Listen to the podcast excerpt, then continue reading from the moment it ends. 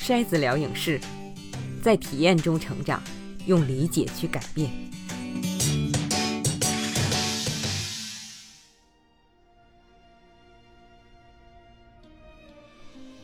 另一个木兰，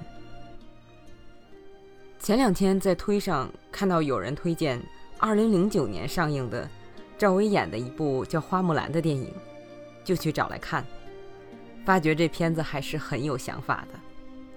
从头到尾基本上就一个核心思想：反战。在这个片子里，花木兰打了十二年的仗。虽然木兰在军中做到了将军，但是你看她一场仗一场仗那样打，周围的人一个一个的死，你真的会跟她一样觉得再也不想打仗了。电影在这方面做的非常好，完全不是那种因为他天赋异禀，杀敌易如反掌，不会让你觉得。他打仗的时候，就像在舞池中心跳舞那样，引来羡慕的目光。我一直说我反对所有把战争荣耀化的电影，这种荣耀化当然也包括个体在战争中的体验，还有对那些普通士兵遭遇的展现。这部片子里边表现了好几个士兵，其中最重要的是房祖名演的一个士兵。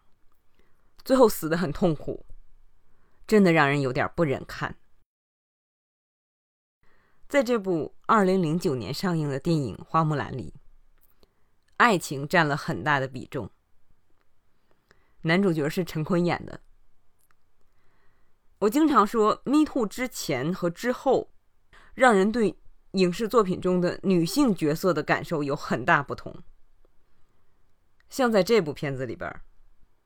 他会让你觉得两个人是真爱，很不容易了。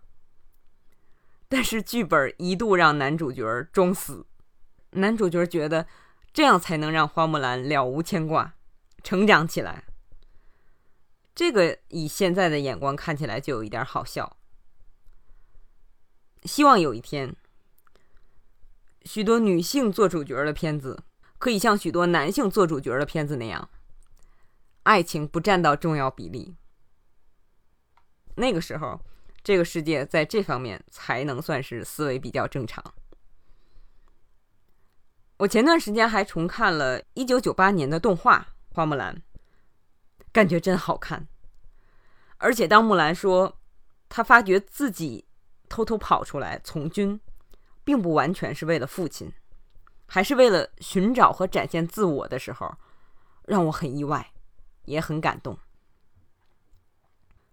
我有一位同事，就是研究木兰相关的文学作品的。他说，关于木兰的故事有很多很多的版本，包括我们今天说的二零零九年这版里，木兰当将军的版本，历史上也是有的。所以我觉得，既然文学作品可以尽情改。影视作品同样可以大胆的去创作，只要你能讲好自己这个版本的故事。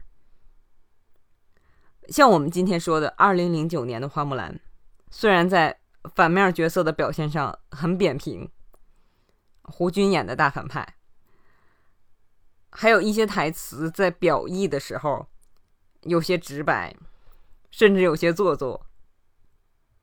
另外一些剧情上也有一点漏洞。但整体上是非常统一的，全篇就在讲一个事儿：反对战争。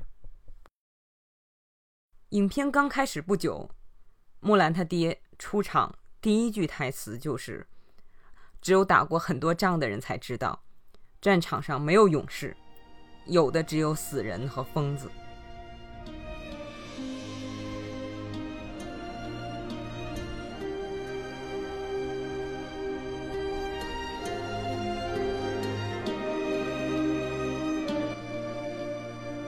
包括那段我并不满意的爱情故事，也是表现战争的残酷。战争的时候，两个人不能在一起；战争结束后，为了不再开战，两个人还是不能在一起。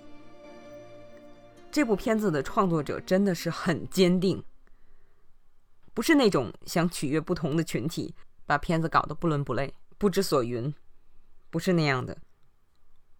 在创作的过程中，能够坚持自己的原则，他的聚焦始终没有动摇过。